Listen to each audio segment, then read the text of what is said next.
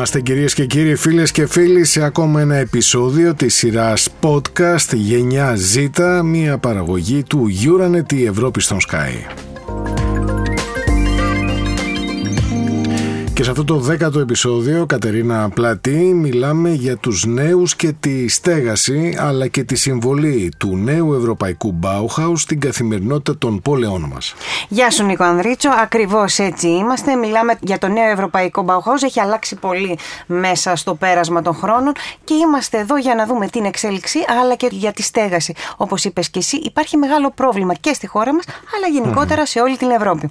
Στο σημερινό λοιπόν επεισόδιο θα δούμε ποια είναι είναι η τάση της εποχής αν λατρεύουμε ακόμα τα αστικά κέντρα μιλώντας για το κέντρο ή για τα προάστια ή αν είμαστε έτοιμοι να μετακομίσουμε στην περιφέρεια επίσης θα ακούσουμε πώς επηρεάζουν οι προοπτικές δημιουργίας μιας οικογένειας στις επιλογές στέγασης όπως επίσης και κατά πόσο βοηθούν οι υποδομές όπως οι συγκοινωνίες εκείνους που θέλουν να εγκαταλείψουν τις πόλεις αλλά δεν θέλουν από την άλλη να μπλέξουν ακινητοποιημένοι σε ατελείωτα μποτιλιαρίσματα. Και βεβαίως ένα κρίσιμο ερώτημα είναι πώς συνδυάζουμε τις απαιτήσεις της Ευρωπαϊκής Πράσινης Συμφωνίας με τα σπίτια που φτιάχνουμε και την εμπειρία των πόλεων που ζούμε.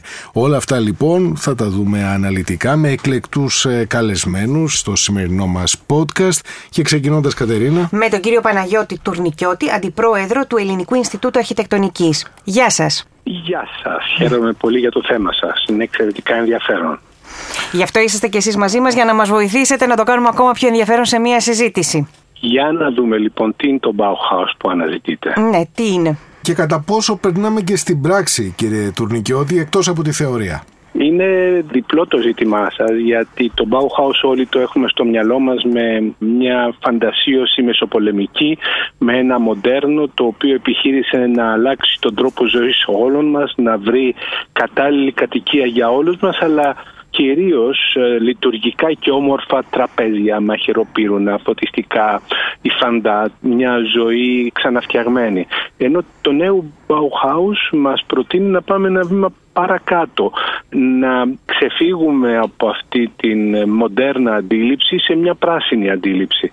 Είναι ένα πράσινο Bauhaus που θέλει να κάνει τη ζωή μας καλύτερη συνολικά σε ένα περιβάλλον που θα είναι και αστικό αλλά όχι μόνο. Αυτό το και αστικό επειδή σας είδα να διστάζετε απέναντι στις μεγάλες πόλεις και αυτή την εποχή κυκλοφορώ στις μεγάλες πόλεις της Ευρώπης έτσι το έχει φέρει η κατάσταση. Είμαι μπροστά σε ένα κτίριο του Λεκορμπιζία στη Ζηρίχη τώρα που σας μιλαω σε ένα πράσινο έδαφος, μια πράσινη πόλη. Ναι, δεν είναι Bauhaus ο Le αλλά αυτό το πράσινο στοιχείο της ε, σύγχρονης μοντέρνας πόλης είναι πολύ σημαντικό για να το συζητήσουμε. Μάλιστα. Και αυτό ακριβώς το νέο Bauhaus μας καλεί να σκεφτούμε διαφορετικά όταν χτίζουμε και δομούμε το δημόσιο χώρο.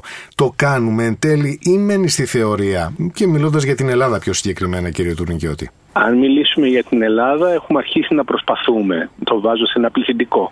Το λέω σε ένα πληθυντικό γιατί οι μεμονωμένες προσπάθειες ε, είναι πολλές. Πολλές φορές έχουν χτυπήσει σε τείχους. Φαίνεται ότι συλλογικά αρχίζει κάτι να γίνεται πιο ενδιαφέρον, πιο σημαντικό και να αρχίζει να δείχνει σιγά σιγά τα στοιχεία του. Δεν έχουμε τολμήσει.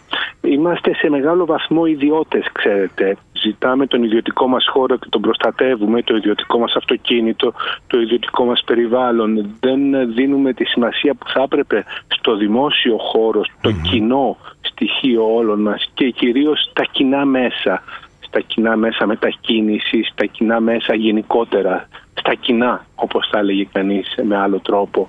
Σε αυτό νομίζω ότι χρειαζόμαστε μια μεγάλη προσπάθεια ακόμα την οποία δεν μπορούν να την κάνουν μονάχα οι αφέντες μας, πρέπει να την κάνουμε όλοι μαζί.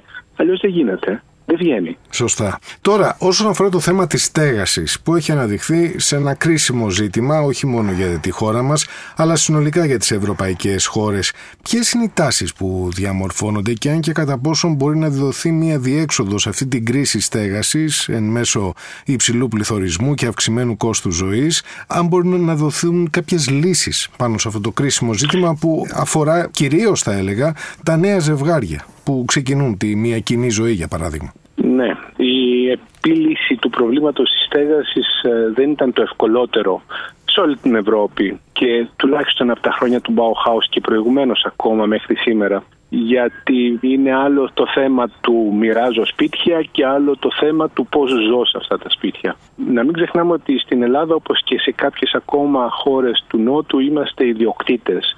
Πολύ περισσότερο από ότι είναι στο Βορρά όπου η ιδιοκτησία είναι εξαιρετικά περιορισμένη. Να μην ξεχνάμε επίσης ότι η οργανωμένη δόμηση που τόσο πολύ αγάπησε το Bauhaus και τόσο πολύ αγαπούν ακόμα σε μεγάλο μέρος της Ευρώπης παράγει μια τυποποιημένη βιομηχανική επαναλαμβανόμενη κατοικία που συνήθως δεν τη θέλουμε, δεν πάμε να ζήσουμε. Στην Ελλάδα μάθαμε να συνεργαζόμαστε, να συνεταιριζόμαστε και να τα καταφέρνουμε για την κακόφημη αντιπαροχή η οποία ίσως δεν ήταν τόσο κακιά όσο τη λέμε. Μάθαμε δηλαδή να βρίσκουμε τρόπους να συνδιαχειριζόμαστε τα προβλήματά μας. Αυτό δεν λύνεται όμως με μαγικά ραβδάκια. Θέλω να πω ότι και αυτό χρειάζεται χρήματα. Και ίσως δεν λύνονται τα πράγματα μονάχα με καλές προθέσεις. Ξέρετε όμως ούτε τα χρήματα παράγονται από τη φύση. Εδώ είναι μια μεγάλη αντίφαση που δεν ξέρω πώς να σας τη λύσω εγώ. Σας ευχαριστούμε πολύ κύριε Τουρνικιώτη. Να είστε καλά. Να είστε καλά. Γεια σας. Ευχαριστώ και εγώ πολύ. Ευχαριστούμε πάρα πολύ. Ήταν μαζί μας ο κύριος Παναγιώτης Τουρνικιώτης, Αντιπρόεδρος του Διοικητικού Συμβουλίου του Ελληνικού Ινστιτούτου Αρχιτεκτονικής.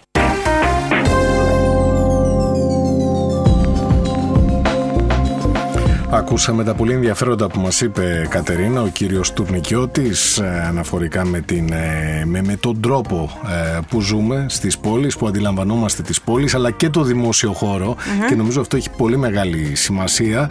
Παράλληλα όμως μπαίνει και ένα βασικό ερώτημα που έχει να κάνει από τη μία τις ανάγκες στέγασης αλλά από την άλλη τη βιωσιμότητα και του περιβάλλοντος και ευρύτερα. Ακριβώς. Πώς μπορούμε να έχουμε μια βιώσιμη οικοδόμηση; Τη στιγμή που το πρόβλημα στέγης γίνεται ακόμα μεγαλύτερο και πώς μπορούμε να διατηρήσουμε και το φυσικό στοιχείο έτσι ώστε να έχουμε αυτό το πράσινο το οποίο κυριαρχεί μπορούμε να πούμε σε πάρα πολλές ευρωπαϊκές χώρες. Να καλωσορίσουμε τον κύριο Ανδρέα Γιακουμακάτο, είναι καθηγητής αρχιτεκτονικής στην Ανώτατη Σχολή Καλών Τεχνών, μέλος της Ακαδημίας των Τεχνών της Φλωρεντίας. Γεια σας. Γεια σας. Γεια σας. Πώς μπορούμε λοιπόν να έχουμε αυτή την βιώσιμη οικοδόμηση κύριε Γιακουμακάτε; Κοιτάξτε, η βιώσιμη οικοδόμηση καταρχήν έχει να κάνει με αυτή τη νέα όθηση που δίνεται από την Ευρωπαϊκή Ένωση και που είναι ένα κοινό αίτημα πια. Νομίζω ότι θα ήταν καλό να πούμε δύο κουβέντες για το New European Bauhaus, το οποίο δανείζεται λίγο ρητορικά τον τίτλο από το Bauhaus το παλιότερο. 100 ακριβώς ετών. Ακριβώς. Αλλά δεν έχει καμία σχέση. Έτσι, το New European Bauhaus είναι μια πρωτοβουλία της Ευρωπαϊκής Ένωσης, της Κομισιόν και προσωπικά και της κυρίας Φοντερ Λάιεν, που έχει να κάνει με νέες και αυτό ίσως είναι και μια πρώτη απάντηση στο ερώτημά σας. Έχει να κάνει με νέες κοινές δράσεις δημιουργεί μια κοινή πλατφόρμα εμπειριών για την ευρωπαϊκή κοινωνία. Για την ευρωπαϊκή κοινωνία. Μας είναι λίγο περίεργο να λέμε, μιλάμε για την αμερικανική κοινωνία ή για δεν ξέρω εγώ ποια άλλη, αλλά και η ευρωπαϊκή κοινωνία είναι ένας στόχος. Ε, λοιπόν, στο πλαίσιο αυτό δημιουργείται μια σειρά δράσεων και εμπειριών, ούτως ώστε να δημιουργήσουμε ένα περιβάλλον το οποίο να είναι βιώσιμο, το οποίο να είναι αισθητικά αποδεκτό και το οποίο να έχει και ας πούμε αυτό το στοιχείο της συμπεριληπτικότητας και της συμμετοχικότητας να μπορούν όλοι δηλαδή οι πολίτες ανεξάρτητα από καταγωγή, από προέλευση, από οικονομικό επίπεδο να μπορούν να συμβιώνουν μαζί. Άρα λοιπόν αυτή η πρωτοβουλία έχει μια θα λέγαμε ευρωπαϊκή ουμανιστική ας το πούμε έτσι διάσταση και έχει να κάνει και με μια σειρά άλλων δράσεων που γίνονται στην Ένωση. Για παράδειγμα η γνωστή απαγόρευση εν πάση περιπτώσει από το 2035 και μετά τη πώληση αυτοκινήτων που δεν είναι ηλεκτρικά κτλ. κτλ. Λοιπόν, είναι μια ευρύτερη προσπάθεια που έχει να κάνει βέβαια και με τη βελτίωση της ζωής στις πόλεις και στους οικισμούς. Αν δεν κάνω λάθος υπάρχει και μια πρόσκληση η οποία ουσιαστικά μιλάει για 50 εκατομμύρια ευρώ για καινοτόμα έργα στις πόλεις έτσι ώστε να υπάρχει και αισθητική, μια αστική καινοτομία για να το πούμε πιο καλά. Βεβαίως. Κοιτάξτε, αυτού του είδους οι προτάσεις έχουν να κάνουν περισσότερο με πόλεις της κεντρικής και της βόρειας Ευρώπης που έχουν λύσει μερικά βασικά ζητήματα τα οποία εμείς δεν έχουμε λύσει. Ε, εμείς είμαστε ακόμα σε ένα επίπεδο βασικού σχεδιασμού ταυτοποίησης περιοχών και χρήσεων έχουμε να κάνουμε, αν μιλήσουμε για την Αθήνα, εν πάση περιπτώσει, κάτι που είναι πολύ δύσκολο γιατί σε ένα, σε ένα μικρότερο αστικό περιβάλλον, σε, μια μικρότερη πόλη, οι δράσεις και οι ενέργειες μπορεί να είναι πολύ πιο αποτελεσματικές. Βλέπε για παράδειγμα το αρκετά γνωστό παράδειγμα των Τρικάλων π.χ. Λοιπόν, είναι μια πόλη σε μια ρευστή κατάσταση αυτή τη στιγμή. Υπάρχουν κέντρα δυναμικά τα οποία κινούνται με έναν τρόπο ακόμα όχι καλά προσδιορισμένο, οδηγώντας σε μια νέα ταυτότητα της πόλης που ακόμα δεν γνωρίζουμε. Στην πόλη αυτή τη στιγμή υπάρχουν πολλές δυνάμεις, κεντρομόλες, ε, κεντρόφιες, ε, όπως θέλετε πείτε το, που θα αλλάξουν την εικόνα της πρωτεύουσας σε 10 χρόνια από σήμερα και τις χρήσεις της. Άρα λοιπόν το αίτημα της Ευρωπαϊκής Ένωσης για βιώσιμες πόλεις για μας είναι πολύ ενδιαφέρον αλλά και λίγο ρητορικό. Πρέπει να προσδιορίσουμε καταρχήν ζητήματα. Έτσι ώστε να μπορέσουμε να περάσουμε και στην με πράξη. Το κέντρο της Αθήνας, τι κάνουμε με την πόλη σε σχέση με, το, με τη νέα πόλη του ελληνικού, πώς χρησιμοποιούμε το κτηριακό απόθεμα στο κέντρο της πόλης, πώς λύνουμε τα ζητήματα της ε, επικοινωνίας, τα ζητήματα των συγκοινωνιών, πώς αναπτύσσουμε το ζήτημα του μετρό. Λοιπόν, όλα αυτά έχουν να κάνουν με την ποιότητα της διαβίωσης στην πόλη. Μάλιστα. Καταλάβατε, όταν οι Δανείοι στην Κοπεχάγη έχουν λύσει όλα αυτά τα προβλήματα, προφανώς μπορούν και να ασχολούνται με ζητήματα που έχουν να κάνουν με τη μετακίνηση με το ποδήλατο ή με άλλου τύπου πιο έτσι, λεπτεπίλεπτες έτσι και.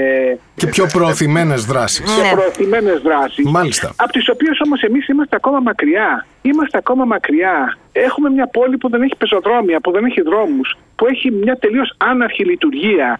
Έχουμε πολύ βασικά προβλήματα να. Μια πόλη που δεν είναι καθαρή. Μιλάω για όλο το λεκανοπέδο, δεν μιλάω μόνο για το κέντρο, για οτιδήποτε. Έχουμε λοιπόν, να διανύσουμε ε, πολύ δρόμο ακόμα, μεγάλη, λοιπόν. Έχουμε πολύ δρόμο να κάνουμε. Ακριβώς. Για να γίνουμε Μιλάνο, για να γίνουμε Κοπενχάγη, για να γίνουμε Βιέννη, για να γίνουμε Ζηρίχη. Καταλάβε, αυτό πρέπει να το έχουμε υπόψη μας. Σας ευχαριστούμε πάρα πολύ, κύριε καθηγητά, για τη συνομιλία που είχαμε. Ευχαριστώ και εγώ. Να είστε καλά. Ήταν μαζί μας ο κύριος ε, Ανδρέας Γιακούμακάτο, καθηγητής αρχιτεκτονικής στην Ανώτατη Σχολή Καλών Τεχνών και μέλο Ακαδημίας των Τεχνών της Φλωρεντίας. Και κάπως έτσι φτάσαμε στο τέλος και αυτού του δέκατου επεισοδίου της σειράς podcast Euronet η Ευρώπη στον Sky, μια σειρά αφιερωμένη στη γενιά Z Κατερίνα Πλατή. Σήμερα μιλήσαμε για τη στέγαση αλλά και για το νέο ευρωπαϊκό Bauhaus. Πολλά ωραία συμπεράσματα βγάλαμε και από αυτό το podcast Νίκο Ανδρίτσο. Ε, να είστε καλά, τα λέμε την επόμενη φορά.